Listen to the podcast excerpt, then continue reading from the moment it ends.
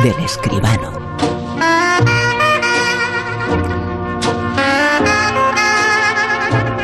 Con José Manuel Escribano, muy buenas, ¿qué tal? Buenas noches, Bruno, ¿qué tal? Bueno, vamos a hablar mucho esta noche del Festival de San Sebastián. Uno de sus momentos grandes, quizá el más grande, es la entrega de ese premio Donostia por parte de Bono a Penélope Cruz. Ha sido emocionante, ¿eh? Efectivamente, yo creo que, eh, hombre, Bono se lo ha tomado muy en serio, ¿verdad? Y Penélope estaba muy emocionada, entonces, bueno, pues hay que, hay que entender que es la actriz, es el, personaje cinematográfico más joven en recibir el, premio, ¿no? Todo un honor para una carrera que, bueno, por otro lado, tiene 30 años ya, la carrera de Penélope, ¿no? Entonces, pero sí, ha sido un momento súper emocionante, ¿no? También el de Donald Sutherland, porque, hombre, un grandísimo actor, eh, Costa Gabras también, bueno, estos homenajes son así, ¿no? Pero el de Penélope Cruz es nuestra Penélope, es nuestra gran actriz, es nuestra baza en el cine mundial, ella lo sabe, sabía que, bueno, este era el gran momento honorífico de su carrera hasta ahora. Tiene Oscar y tiene todos los premios, pero este premio en casa y en un festival de primera categoría como San Sebastián, hombre, pues tiene que ser muy emocionante. Yo creo que además el público lo entendió así también, ¿no? Ha sido, eh, pues, pues sí, como tú muy bien dices, uno de los momentos mejores y más emocionantes del festival. Y otro de los momentos emocionantes es eh, la presentación de la película. Hemos hablado con su director, la película Mientras dure la guerra. ¡Viva la muerte! ¿Qué te he dicho? Usted tiene las manos tan manchadas de sangre como ellos. Hoy podría ser el día más importante de mi vida. Baje usted a la tierra de una vez. Esto es fascismo, igual que en Italia y en Alemania.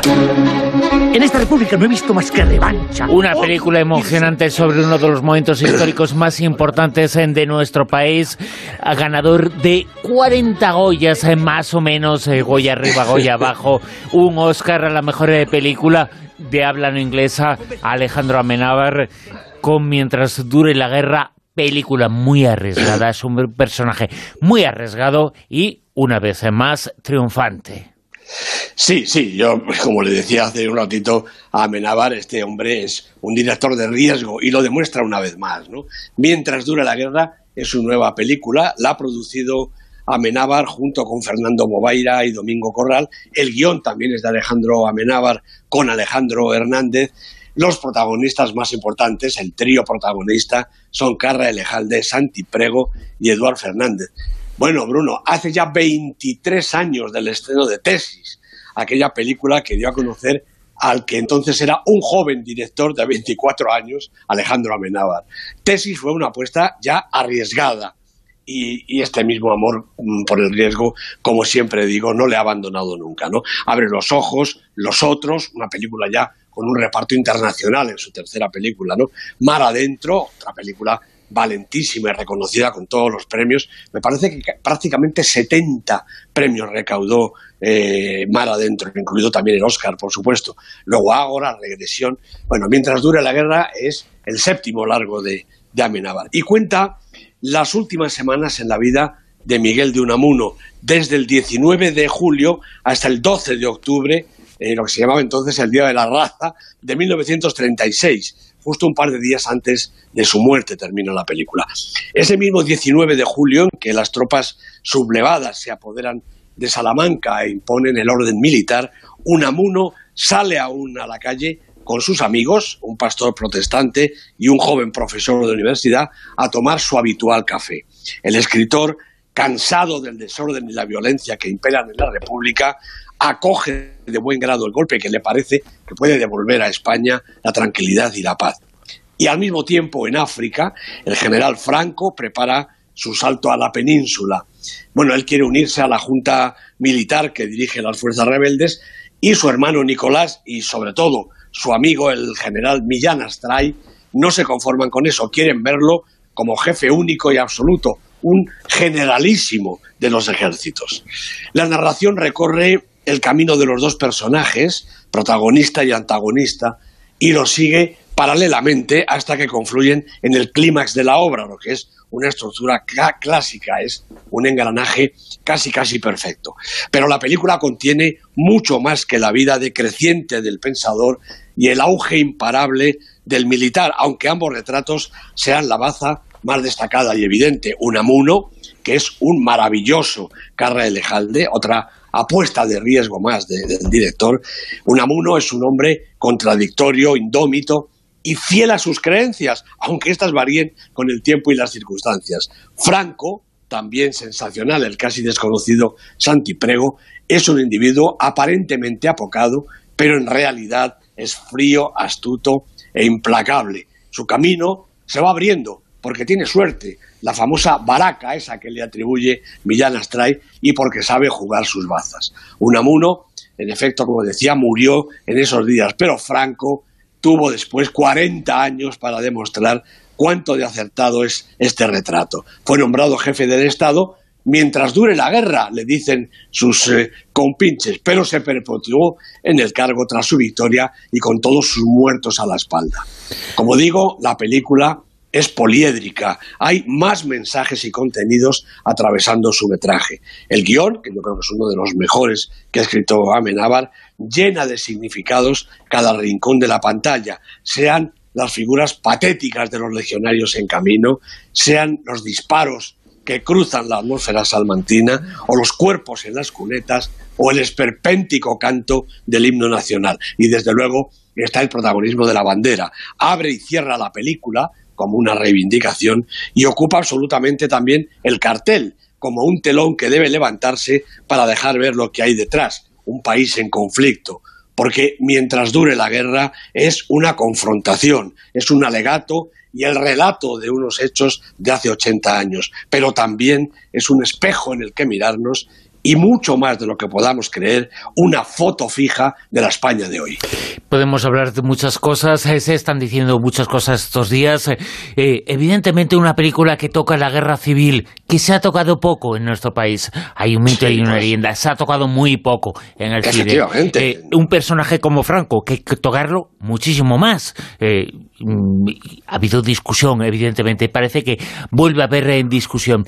Pero una de las críticas que he visto en redes sociales, sobre todo de la gente, es, ah, subvencionados, subvencionados. No, que no existen las subvenciones, que es una mentira, que es una leyenda, y que las subvenciones son a posteriori, no antes, ¿no? No, ya esta, esta película, además, no, no solo además, sino que no tiene el apoyo de las televisiones. Ellos eh, sabrán por qué, cuando además es obligación por, por ley, ¿no? Y no, no, la verdad es que, hombre, ya sabemos que va a ser una película discutida, todo vale, todo vale, menos esa crítica que dice, esta película es muy mala, no pienso ir a verla. Sí. También lo he oído. ¿eh? Sí, sí, sí, desde luego que sí.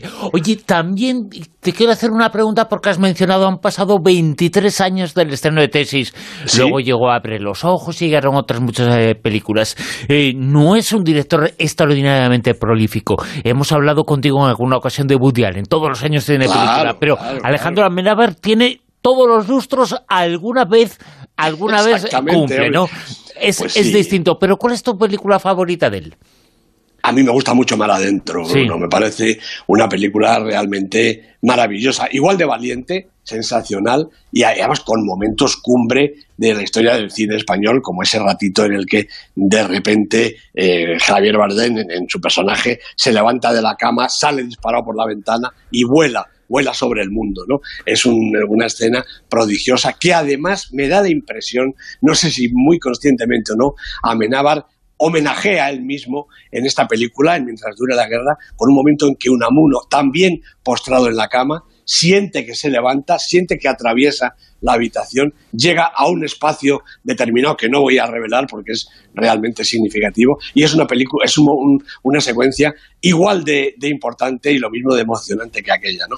Pero más adentro es que tiene esa escena y muchísimas más. A mí me parece una película redonda. Bueno, tiene el Oscar, vamos, no es que lo piense yo solo. Claro, evidentemente. Oye, que seguramente no sé muy político esto que voy a decir, pero mi película favorita de todas las de Amenábar es seguramente de la que menos se habla, Ágora. Eh, que es eh, para Ah. mí eh, la película favorita. Eh, también porque película- está Rachel Weisz, ¿eh? También eso influye. eso influye. Sí, bueno, Ágora es una película estupenda. La pega que tiene Ágora, y el mismo Amenábar lo reconoce y, y- y lo, y lo dice además, hubiera necesitado mucho más metraje, más medios para hacer la película que él quería. Yo creo que es de las películas estupendas de, de Amenábar la que le ha dejado más insatisfecho en ese sentido, ¿no? Que él quería, quería haber podido hacer mucho más con esa película. Y se ha hecho, y mucho, en el Festival de San Sebastián, que evidentemente copa toda nuestra atención y toda nuestra actualidad.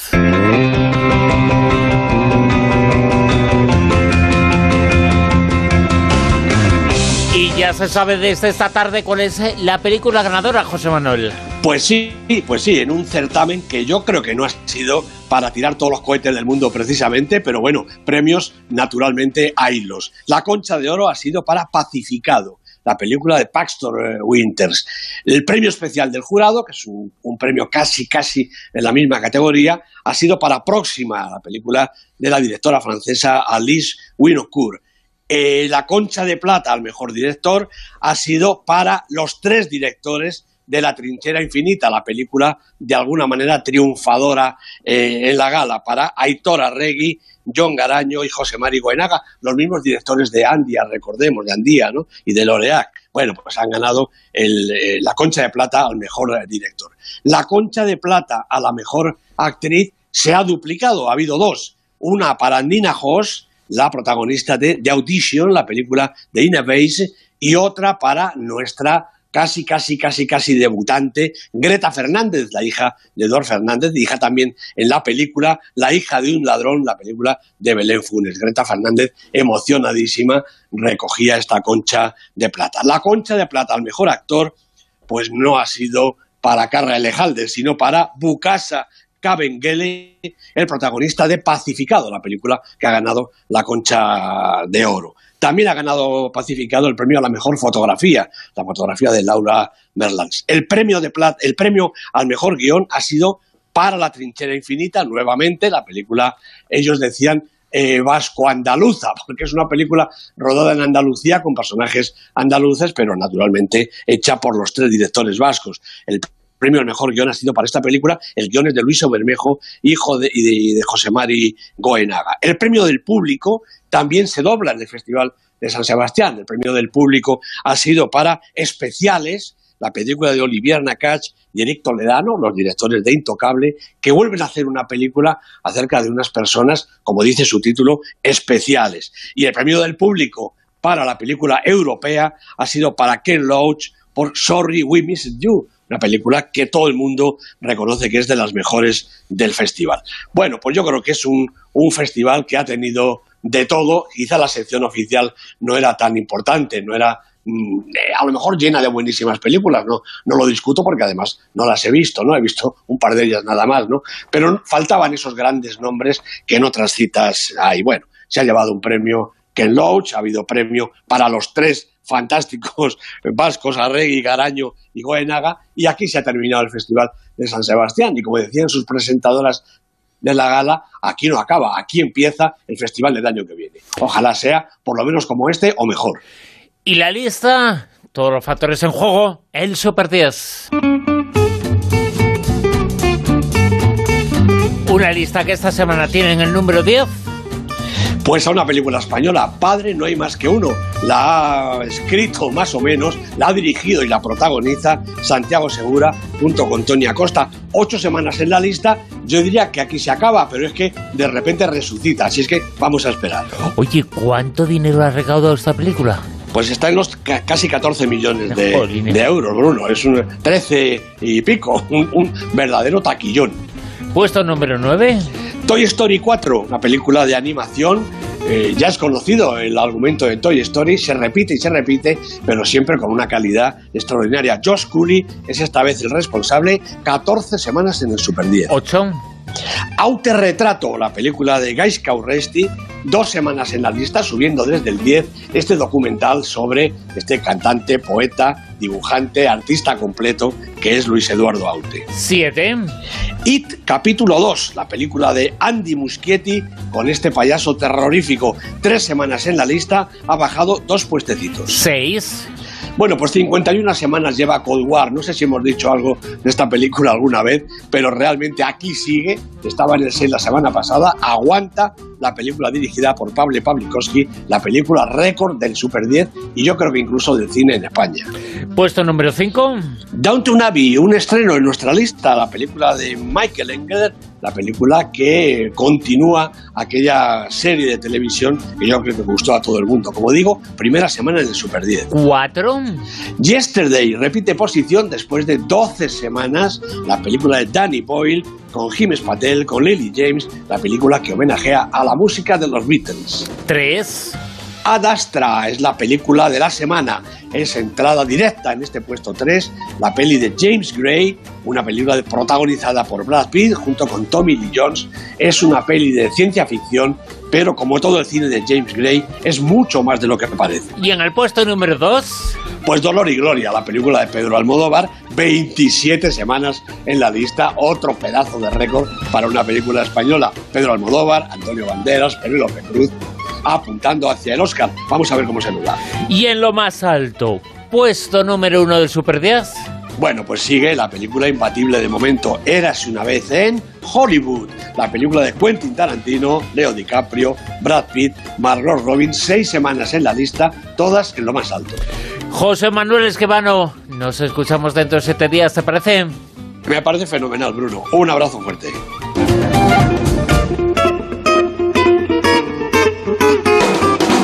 En Onda Cero, La Rosa de los Vientos.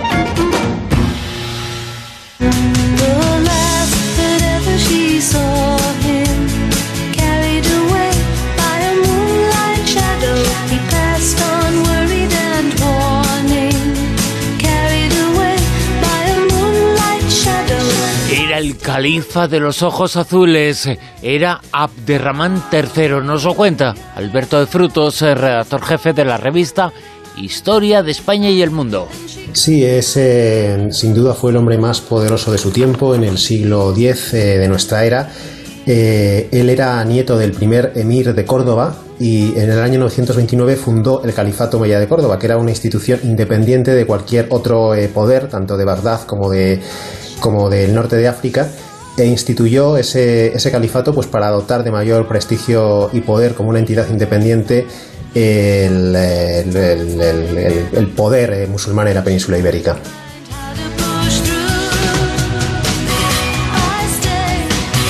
Abderramán III fue una de las personas más importantes en esa lucha de religiones, cristianismo e islam, que existía en nuestro país por entonces. Al-Ándalus era la parte islámica de nuestro territorio. Bueno, hay una, digamos que mm, dos fases claramente diferenciadas en el, reinado de, de Abderramán III. Efectivamente, él se enfrenta a los reyes cristianos, en particular a las tropas del rey Ramiro II, en una célebre batalla, la de Simancas, en el año 939, que pierde.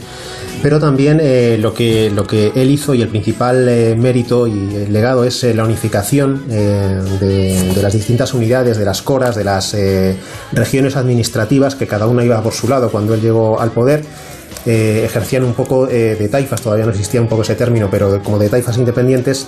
Y él lo que hace es sofocar las distintas rebeliones en el seno de, de, del propio poder, digamos, eh, árabe en la península ibérica y luego centrarse efectivamente en las distintas campañas o razzias contra los reyes cristianos, que le ponen a veces en tesituras difíciles y a los que en otras ocasiones él vence. Escuchamos a Alberto de Frutos, redactor jefe de la revista Historia. Este mes trae en portada el mundo de los masones y su relación con el poder, pero además uno de los temas destacados este mes en la revista Historia es Abderramán III. Este personaje fascinante, un personaje importantísimo. Gran parte de la belleza de Andalucía y de Córdoba se debe a sus construcciones. Sí, ese es, eh, yo creo que su principal eh, legado ya para la cultura sería la construcción de la ciudad palaciega de Medina Talzara, que durante mucho tiempo la leyenda quiso identificar como un regalo de amor a su amada, a su protegida. En realidad fue una forma también de investirse de ese poder mediante una mediante una estructura, mediante un edificio de lo más eh, glorioso ¿no? para la época. Pero además de este llamado por así decirlo, Versalles de los Omeyas, recientemente además nombrado Patrimonio de la Humanidad, y fue el principal responsable de que Córdoba tuviera ese, esas eh, acequias, ese alumbrado, ese, esos jardines, ese poder que hacía que cualquier ciudad eh, europea, pues la verdad es que envidiara ¿no? Eh, ese prestigio cultural que dotó a la ciudad, en la que además se reunió a los principales, a los principales cerebros ¿no? de su generación, astrónomos, botánicos, químicos. Esa fue su mayor gloria, sí. Abderramán III, el califa de los ojos azules, eh, protagonista en ese reportaje en la revista Historia de España y el Mundo, el redactor jefe que ha estado con nosotros, Alberto de Frutos.